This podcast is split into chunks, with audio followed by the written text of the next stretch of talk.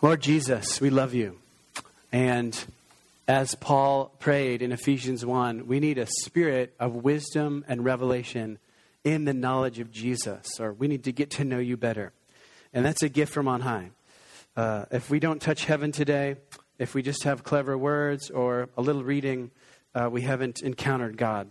And we're made for a God encounter that will change our lives. We're made for God encounters that transform us. And so, simply as we uh, read your word, the great gift, the great means of grace that you've given us in the Bible, we pray, let us get a spirit of wisdom and revelation in the knowledge of you so we can get to know you better. We pray in Jesus' name. Amen. Amen. Earlier this week, I ran into Julia, Julia D'Onofrio. She was actually here with her two sons at the uh, kids' time. I was at Starbucks on Tuesday, and Julia just said hello, and she related to me that her four year old son, their oldest son, Luca, had had a terrible ear infection. It was one that had, had just gotten worse and uh, had developed, so it was very painful for Luca. And she was just sharing some of the things that Luca said as the ear infection went on. And he said things like, Why am I the only one who's sad and everyone else is happy? Four years old. And then speaking of, now Julia's wife, uh, excuse me, Julia's husband, Nicholas, is from Argentina. They are planning to go back to Argentina this February. And so Luca knew that this trip was coming, and he said, Am I going to miss the trip to Argentina? He's worried about this sickness. But Luca's words and kind of his primal response was really, uh, I noted it strongly because I think that it hits something that all of us start to feel when we have a trial or a challenge. Right? You heard in Luca that sense of isolation, four years old, a sense of defect with him because of this challenge, this trial that he had. And we also, as an automatic response to our trial, we often feel like, what's wrong with me? So, regardless of the source of that trial, right? Maybe it's like Luca, just a sickness. Maybe it's conflict with someone close to you at work, in your family, a roommate. Maybe it's a change in your financial situation that you did not anticipate. Maybe it's just the day to day of parenting and laundry and getting food on the table. Sometimes that's enough to drive you batty. Maybe it's an academic failure. You failed a test, or all of a sudden you're not doing well in your major and you wonder why. Maybe it's something deeper, like the kind of existential angst or the, the loneliness of our souls. You know, Blaise Pascal was a French philosopher, and his work called Thoughts, he says that there is a deep longing in our hearts that really is never satiated, it's never satisfied. Maybe there are moments you just go, God, there's got to be more in life than this. And then that gets you on this trail of what's wrong with me or what's, is it just me that feels this empty, dark pit in my soul? And then often it's just our own issues, our sin, right? If we're caught in a cycle of sin, that's just the one two punch of the devil, right? First he lures us into sin, and then his, his roundhouse to the face is, you're the only one, you're isolated, and you stink. So, regardless of the challenge, when we find it hard to party, when we find it hard to experience the God of extravagant celebration that we've been sharing about this whole fall, because of a challenging circumstance, we wonder, what is God thinking? What should I be doing? What is God thinking? What is He doing? And what should I be doing? To help us answer that today, we're going to look at John 11. It's a story of Lazarus. So if you would, open your Bibles to John 11. Otherwise, I'm going to have you actually look at the screen. It's a longer narrative, so we're going to go through it in chunks, and I'm going to ask all of you to speak it together. So, regardless of the version that you have in front of you, I'm just going to invite you to uh, read it with me uh, together from what you see on the screen. So, we're going to start first with John 11, verses 1 to 4. Will you read with me now what you see on the screen out loud as we go through this narrative? Now, a certain man was ill, Lazarus of Bethany, the village of Mary and her sister Martha. It was Mary who anointed the Lord with ointment and wiped his feet with her hair, whose brother Lazarus was ill. So the sister sent to him, saying, Lord, he whom you love is ill. But when Jesus heard it, he said, This illness does not lead to death It is for the glory of God, so that the Son of God may be glorified through it. So here's the situation. As readers of the story, we enter into a relationship that's clearly already happening. Okay, Jesus already has a relationship with this family, and he really digs them. He just loves Mary, Martha, and Lazarus. The, the thing to which they refer, the anointing, that's actually going to come later in John 12. So again, we're, we're just kind of thrust upon this relationship. We don't know how it got started. We don't know how Jesus got to know them, but we know that they dig each other. They just enjoy spending time together. And we also know from the text from chapter 10 that Jesus is like at least 20 miles away and maybe as far as 40 or 50. Okay, they're in Bethany, which is about a mile and a half east of Jerusalem. And Jesus is a little bit further north and east across the Jordan, because uh, that's what the text says in chapter 10. So he's far away. If you walk eight miles an hour, it's a day or two to get there right now. All right? So, problem Lazarus is sick. And where's Jesus? He's far away. Have you been there? Right? You and me? Problem I've got a challenge. I'm frustrated. I feel like it's only me. I'm isolated. What's wrong with me? And where's Jesus? Because he just feels like he's far away. What's your challenging circumstance? I want to share with you, and we're going to share a little bit throughout this message, the challenging circumstances of one of our own. Her name is Joe Turner. Some of you know her, and she's been walking with us for about, I guess, the better part of two years, right, here at the harbor. Let's listen to the video. Why don't you turn your attention to the screen? We'll hear a little bit I've about her. I've had a really challenging circumstance in my life. That's left me with questions of where God is and when He's showing up. Uh, a year ago in March, in 2014, my brother, who I was closest to, passed away, and I watched him suffer with cancer. And it absolutely broke my heart. He was a spiritual advisor to me and also a very practical advisor to me. And I lost a lot when I lost my brother.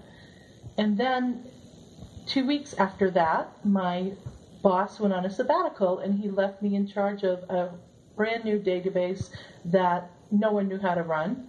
And it was my responsibility to get it going. As you can imagine, the timing was pretty harsh. And I worked hard for three months. And then he came back, and a month later, they told me that they were going to have to lay me off at the end of that year. So last December in 2014, I was laid off. It is now October of 2015, and I do have a temp job, and I'm working full time on temp pay. I have no benefits. If I'm sick, I lose money. Um, if I, you know, if I if I want to make the bills, I can't spend anything. It's just enough to barely get by. It's hard to party sometimes. Loss of a dear, dear brother. 10 months Joe has been without a vocational job. It is hard to party, isn't it? And Jesus told us that that would be the case. A few chapters later in John 16 33, he says, In this world you will have troubles, but take heart. I have overcome the world. It is hard to party sometimes. Now, Jesus kind of gives this comfort in verse 4. I don't know how comforting it is to you, but, you know, Jesus says again, he's not with Lazarus, Martha, and Mary again. He's 20 to 50 miles away, and he says, Hey, this illness, we're not sure who he's speaking to, but whoever's with him, he says, This illness does not lead to death. It is for the glory of God, that the, so that the Son of God may be glorified through it. Well, thank you, God. you know, we're in our trial. You're in your challenge. You're wondering what's wrong with you. And Jesus says, Hey, don't worry. It's going to work out for my glory. How comforting is that to you right now? I just, I'm, as I read the text, I just go, that is not super comforting to me, Jesus. I'm glad it's going to work out for your glory, but I'm hurting over here and you're far away. Sometimes it's hard to party. Let's continue in the text. Why don't you read with me verses 5 and 6? Let's all read 5 and 6 together from the screen. Join me. Now, Jesus loved Martha and her sister and Lazarus. So, when he heard that Lazarus was ill, he stayed two days longer in the place he was. Does anyone hear the record scratch in here? Love you guys. Later. So, what is Jesus thinking? When we're in our trial, when you're in your place of God, where the heck are you? What is Jesus thinking? What is he doing? The first thing we learn here is Jesus loves you. Okay, he really does love you. You know, a few verses earlier, when it was said to Jesus that, hey, Lazarus, the guy you love, the Greek translation there is, is phileo. It's friend, right? We know that Jesus enjoyed hanging out with Lazarus. You know, the kind of enjoyment like they just dug being together. Maybe they went fishing together, you know? They just enjoyed time together. I had the privilege a couple of weeks ago of going fishing with Silas, Anthony. And uh, Silas, it's just, it nourished my soul to just sit on the pier there of Independence Park and talk to Silas and wait for fish. I just dug hanging out with him. That's how Jesus loved Lazarus, and that's how Jesus loves you. He loves you. He loves being with you. He enjoys your company. He really does. That's the truth. As Brian said to the kids, when you got the blues, what matters is the truth. All right, when you got the blues, here's the truth Jesus likes you. And secondly, here in this verse, now in verse 5, when it says that he loved these guys, that's the Greek word agape. And I feel like in Christian circles, we too often just relegate that to this very theological understanding, you know, kind of the equivalent of the Hebrew word hesed, which is this loyal, faithful love. We often just say, okay, agape, you know, God's obligated to agape me because he's God. But you know that the roots of the word agape come from things like to be fond of, to love dearly. So God, Jesus, dearly loved Lazarus. Mary and Martha. He dearly loves you, not just out of some creator obligation, but He's fond of you and He's dearly in love with you. So, what's Jesus thinking when He's when you're feeling isolated and defective because you're challenged? He's thinking, I love you and I'm for you. Now, of course, we have this thing in verse 6, which is the shocker, right? I love you, peace, I'm not coming. Now, again, I don't know about you, but a lot of times in my own timetables, I find that they don't line up with God's. You know, it's like, God, I need the money today, or I need help with our family now. And I'm crying out to God, and God seems to tarry. God seems to tarry. And then when He starts to tarry, that's when we start to believe lies about who He is or our worth. Let's listen to how Joe experienced that lie the first thing we usually ask ourselves when we don't thrive in life is what's wrong with me? Why is it not happening? What am I doing wrong? And I've gone through lots of series of those questions. A bit dismayed to notice that in my life, when things are really tough, I tend to withdraw. While I love people and love sharing life, when I'm not sure about myself and what's going on, I want to withdraw because I don't want to affect people with the way I feel. All right, so you hear that? What's wrong with me? And because I'm not sure what's wrong with me, I'm pulling back. That's the lie we start to believe. We think the challenge comes and it's my fault. What's the truth? What is Jesus doing? What is he thinking towards you and me? For that, let's go back to the text. Let's read aloud together verses 7 to 16. Notice what Jesus is doing as we unpack this. Let's read this together.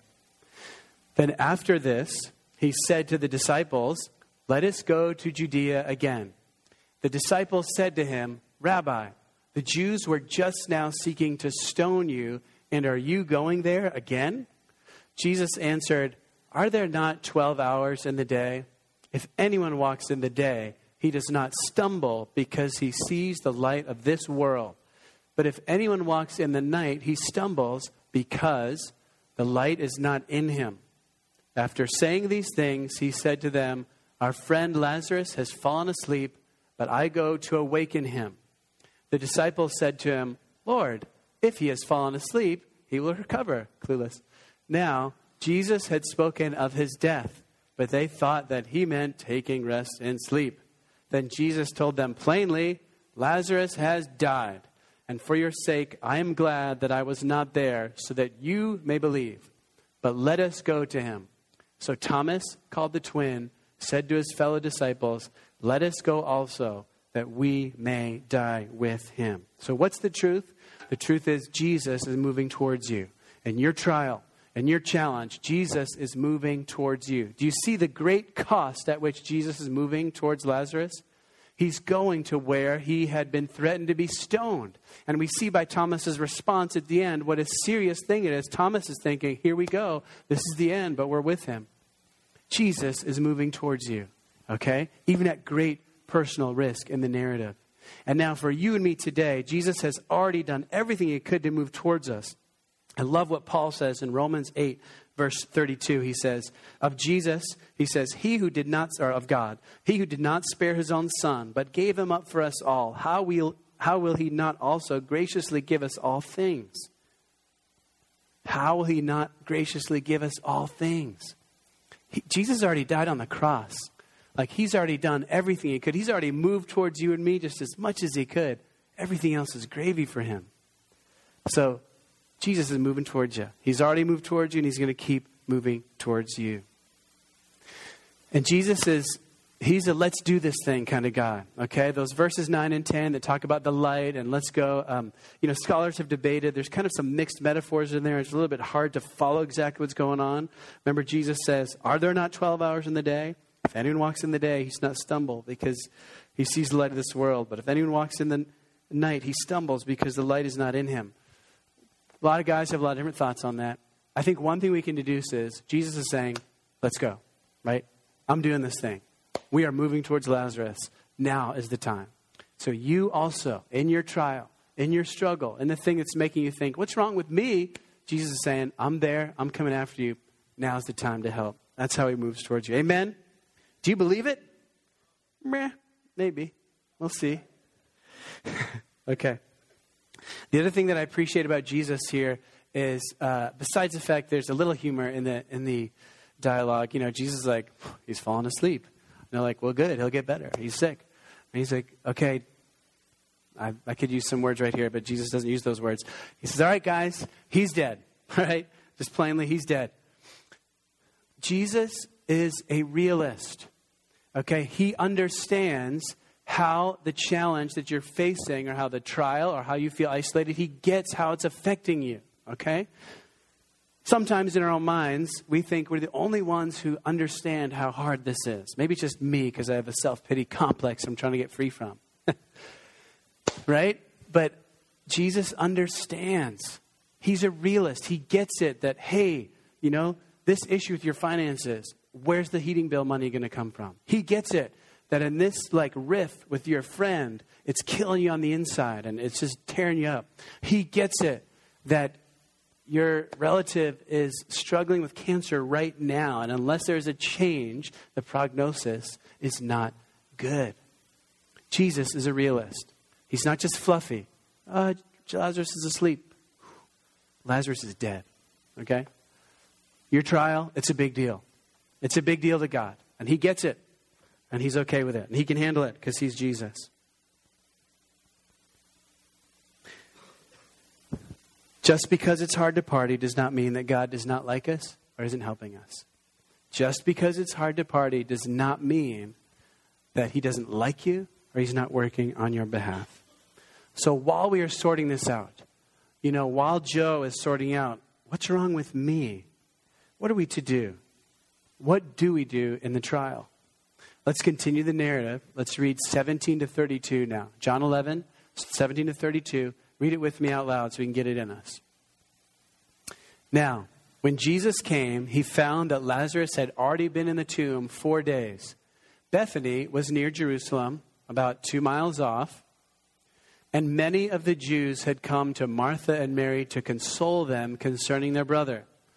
So when Martha heard that Jesus was coming, she went and met him but Mary remained seated in the house. Martha said to Jesus, Lord, if you had been here, my brother would not have died. Ouch. But even now, I know that whatever you ask from God, God will give you. Jesus said to her, Your brother will rise again. Martha said to him, I know that he will rise again in the resurrection on the last day. Jesus said to her, I am the resurrection and the life. Whoever believes in me, though he die, yet shall he live. And everyone who lives and believes in me shall never die. Do you believe this? She said to him, Yes, Lord. I believe that you are the Christ, the Son of God, who is coming into the world. When she had said this, she went and called her sister Mary, saying in private, The teacher is here and is calling for you. And when she heard it, she rose quickly and went to him. Now, Jesus had not yet come into the village, but was still in the place where Martha had met him. When the Jews who were with her in the house, consoling her, saw Mary rise quickly and go out, they followed her, supposing that she was going to the tomb to weep there. Now, when Mary came to where Jesus was and saw him, she fell at his feet, saying to him, Lord, if you had been here, my brother would not have died. What I'm after as we read this text is, you know, the question I started with is, when it's hard to party, what should we do? And what I am noting in these verses is what Mary and Martha both do. It's actually really gutsy. And to me, it's an incredible sign of their intimacy, their safety, and their connectedness to Jesus. Do you notice what Martha and Mary both say to him? Do they say, Ah, oh, teacher, great teacher, I'm so glad you're here. Welcome back. I mean, Martha, guilt trip. If you were here, he wouldn't have died, Jesus. That is gutsy, don't you think? That there's a great sense of trust there. Their relationship must be solid enough for Martha to say, Where the heck were you? He's dead. And Mary says the exact same thing, and they didn't even know each other was saying it. Martha and Mary both had such a security, such a depth of intimacy with Jesus, they go right to him and say exactly how they were feeling. So, what I'm noting here is when you are in that place of what's wrong with me because I'm sick, what's wrong with me because I can't balance my checkbook, when you're there, that's when you go right to Jesus. See, Jesus was a realist. He said, He's dead. Guess what? You can be a realist too.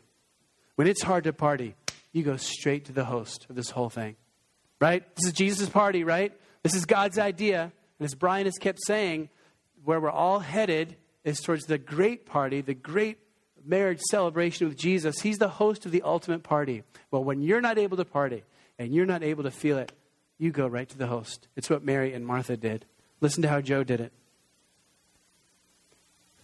just a couple of weeks ago, I was all ready for church on Sunday morning, and I had some free time, so I sat at my desk and played a computer game. One of my failures in life to do that too often. And instead of going to church, I sat there just feeling more and more miserable. And then I said, I'm not going to church. And I thought, I better work something out with God, but it took me a long time to get up and try to fight through what I was feeling. And while fellowship is good and I know I needed it, what happened that day was first of all, I felt that God said, Joe, I want you to start trusting me before you see the outcome. Start praising me in, in advance and celebrate what I'm going to bring to you. But the rest of it was not that fun. And that wasn't even fun because of the way I felt. But I got up and I just started crying out to God and saying, I can't stand this. Like, is there something I need to do differently? Is there some way I need to change? Would you just tell me? And I can't stand it. I can't stand the loss. I can't stand not having a job, not being able to support myself. I can't take it any longer. And then it was like I popped the cork on a champagne bottle and everything came up from inside of me. And I cried and made such hideous sounds with the force of the tears and the sorrow coming out of me. I'm glad I wasn't in church for that because that could have freaked some of you out. But it was a really good, just get it out with God moment. And it, there was nothing pretty about it, nothing rehearsed, and nothing that someone taught me how to do when they were teaching me how to live with Jesus. But it works. And He was there with me, and I knew it was okay for me to be that real. For the record, you can all be snotty and um, totally crying here at church. We're okay with that, all right? I love when people meet with God. I, it's actually a privilege to be with people when they encounter God in those kind of ways. Do you hear it? When it's hard to party, straight to the host. That's what Joe did. Hard to party, she hadn't planned on it, but she went straight to the party host, right to Jesus. Let it all out. Lord, where the heck are you? It's awesome. And what do we get in return? If Jesus, by this text, if we're learning, hey, it is the right thing, Mary, Martha, Joe, me, you, if it's okay for us to go right to God in our pain, what's the response we can expect? How does Jesus respond to that? Again, let's turn to the text. Let's read verses 33 to 37 together as we continue to walk through this incredible story. Read this with me out loud, please. When Jesus saw her weeping, and the Jews who had come with her also weeping, he was deeply moved in his spirit and greatly troubled. And he said, Where have you laid him? They said to him, Lord, come and see. Jesus wept. So the Jews said, See how he loved him. But some of them said, Could not he who opened the eyes of the blind man also have kept this man from dying? What do we get from Jesus when we are real with him? When we go straight to the host? See what you get back? We get back incredible expressions of friendship. Incredible expressions of friendship from Jesus. When it says in the ESV that he was deeply moved, or some of you in your ESV, you see they have an alternate translation, indignant. That word is related to a word that means to snort out in anger. All right, the picture is of a, an unbridled horse, you know, snorting out in anger. Jesus was mad at the brokenness and the death that had come to Lazarus. He was ticked off. He was troubled. That word stirred up, agitated. He was made restless. You notice he's asking, Where is the tomb? Show me where he is. And what I'm telling you today is that's how Jesus responds to you. He, he knows your tomb. He knows your circumstances. He knows how it went down. He gets it. Even if no one else does, Jesus gets it. And Jesus weeps with us. That's the kind of God we serve.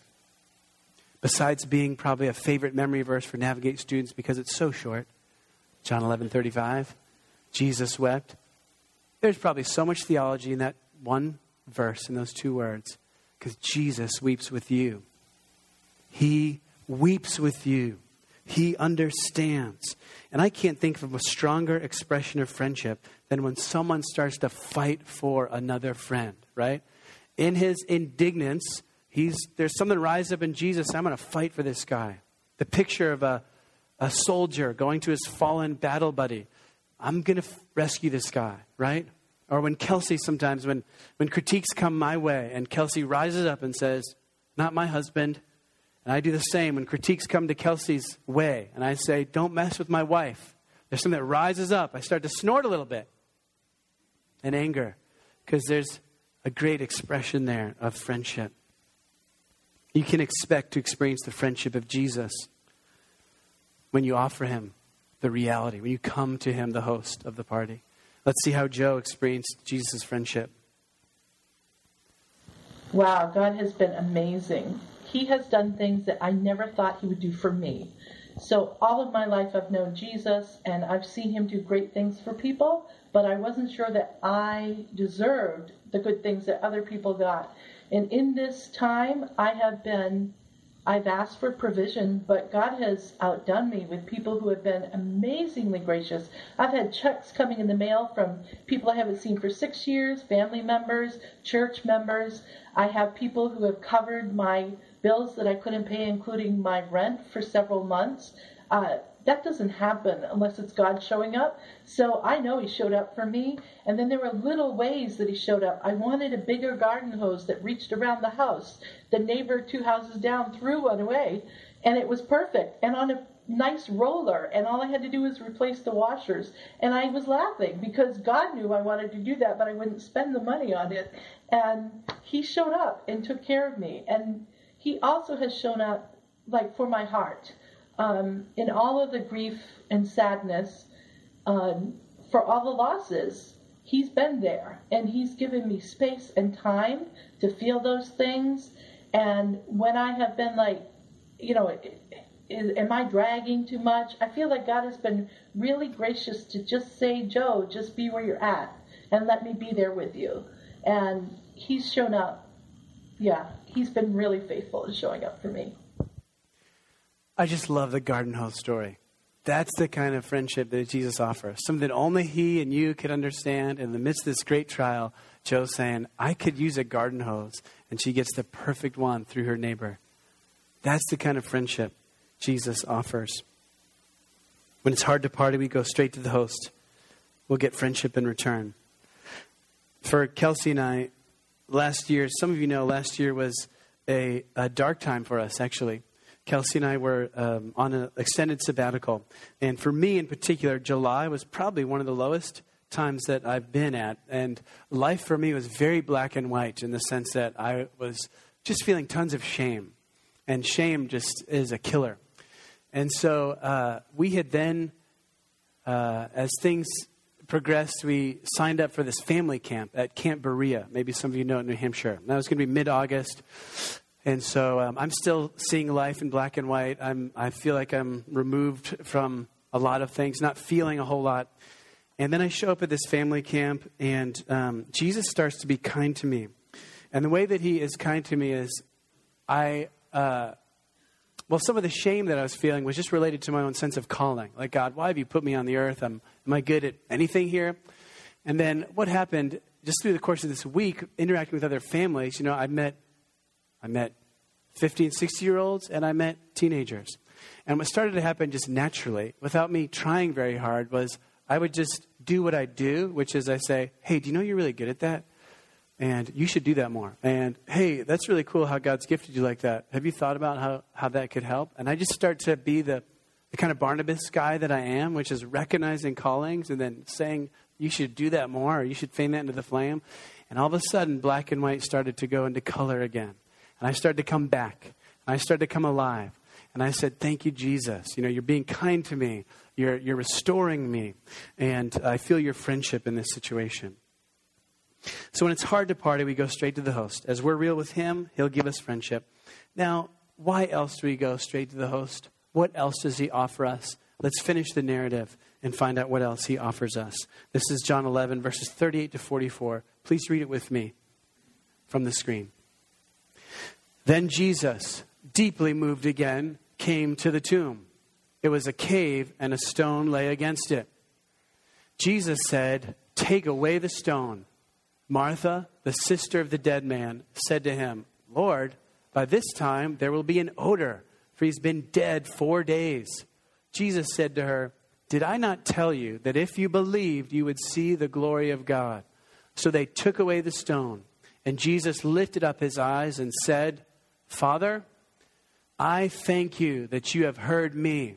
I knew that you always hear me, but I said this on account of the people standing around, that they may believe that you sent me. And when he had said these things, he cried out with a loud voice, Lazarus, come out! And the man who had died came out, his hands and feet bound with linen strips, and his face wrapped with a cloth. Jesus said to them, Unbind him and let him go. The great news about our host is he always has hope. When you have none, our host always, always has hope. If you believe, you will see the glory of God. In your challenging circumstance, can you believe that you will see, taste, experience the glory? That just means kind of the goodness of God, that He will give you His help, His life, and His hope. That's what we're after today, that there's be that God would deposit such a bedrock of hope in us that even when the trial's tough, we can say, I'm going to still hold on. I believe that God will do something glorious in this circumstance for me and for him. What I love about verses 41 and 42, and this is Jesus praying with the, to the Father and saying, Hey, I don't need to do this prayer because I'm Jesus, but I'm doing it so that all these guys can hear. What I love about that is you know, something that we often underestimate is how God moves in our trial through others, how God starts to work in our trial through others, how He mobilizes others, how others' gifts and callings come out, how the body becomes the body. We had a wonderful time last Wednesday at Faith Group with a college faith group. Kaylin, who's up here leading worship, before she's one of our college faith group leaders, before she came to faith group, she felt like God had said to her, You guys, we need to pray for different family situations today. And so we did that. And wouldn't you know, we had two different students share about kind of the crisis in their own um, families of origin, and we prayed for them. And because of the nature of those situations, man, you could just feel the room. I mean, we, we just actually we turned to corners of faith group this fall because we just gotten a level deeper, level deeper knowing each other, and um, it was awesome, you know, because in the trial, everyone could gather around. The body could be the body. And I love that about Jesus. He's saying, hey, this isn't just for for me, but so all these guys can learn, all right? I know we don't always enjoy being kind of put on display, or maybe you don't feel like, you know, kind of, it can be awkward when you're exposed. And even Joe, you know, even doing this video, there's a little bit of a, hey, I want to share because there's going to be glory from testifying, but there's still a little bit of a concern there, right? But there's something about how God rallies the troops that's powerful when we go to the host and are real with Him and bring others into it. And lastly, I would say this you know, Martha mentions the odor and how stinky it is, and we get this incredible picture of grave cloths and whatever. Can I just say that Jesus is so willing to enter your mess? No matter how stinky, how filthy, how gross you think your situation is, and whether that stinkiness is caused by your own sin, by your own depravity, you know, by your own brokenness, or whether that stink is caused by just the brokenness of life, you know, the, the, the, the, the uh, fallenness of this world. Regardless of the source of the stink, Jesus is not afraid to get right in there. He's not afraid to get into your tomb. It doesn't bother him. It is okay. And the host always has hope for you. Let's listen to how Joe has experienced that hope. Well, there is a hope that I have. And having lived my whole life with Jesus, I know that regardless of how ugly it gets or how dark the night is, joy comes in the morning. And that's my hope that I can rest in the Word of God that it's true. And so I feel like it's been a really dark, long, long time. But there's a morning coming, and God will come through with the perfect job for me. He has given me words of encouragement through friends who have prayed, and uh, that I will thrive in my next job, that I will be able to be all of who I am and not have to separate myself out to please people around me, and uh, just amazing constant feeding from friends. Friends who have said, Look, God's working in our hearts too. And I think, wow, that's amazing because anything in our lives is not just about us, especially in the fellowship of the church, in our small groups, in community with other Christians. It's never just about us because we bear each other's burdens. God's faithfulness to work in whatever situation we're in. You know, life dealt my getting laid off. My old company had to lay people off.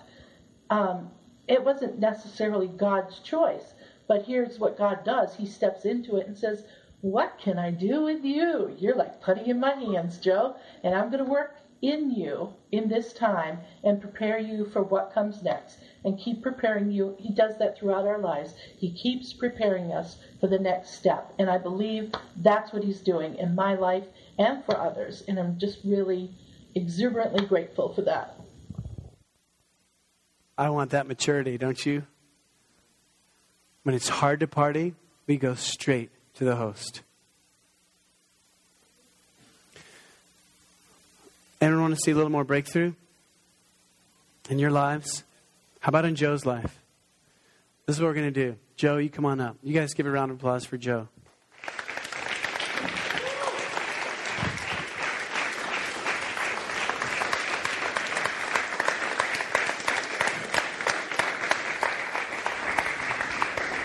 Brian, I'm going to ask Brian and the A team, our elders, to come forward too.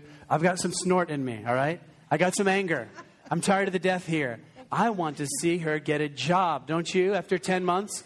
So, this is the church, and our God is the God of breakthrough. We've just read a scripture that says when it's hard to party, we go straight to the host. So, can we do that together? Little, all right. Give me, give me a little more. Okay. Let's do this thing. All right. So, 18, we got some more 18ers here? I guess it's Columbus Day weekend. Okay. Awesome. Hey, if you know Joe, I know some of you guys know Joe, you, you, you fraternize with her. Come on up. I just want to gather around here. We're going to lay hands. We're going to believe that the God of the breakthrough is going to give Joe a good job. Amen? And don't worry, I know there's other things going on in here. So we, God's not leaving you out either. And Dan, Ashley, come on up. Let's get the band up here. We're going to start to rock into our process and response time here. We're going to start here, all right? So you guys where you're at, you guys on the stage, let's uh, start to pray for Joe. And um, you guys uh, just put a hand out, okay? There's something, it's, it's biblical, all right? Put a hand towards Joe. Sorry, we're going to believe God for the breakthrough, okay? Let's start to pray. A teamers, guys, friends, you start to pray. Pray, pray, pray. And then, Brian, why don't you pray?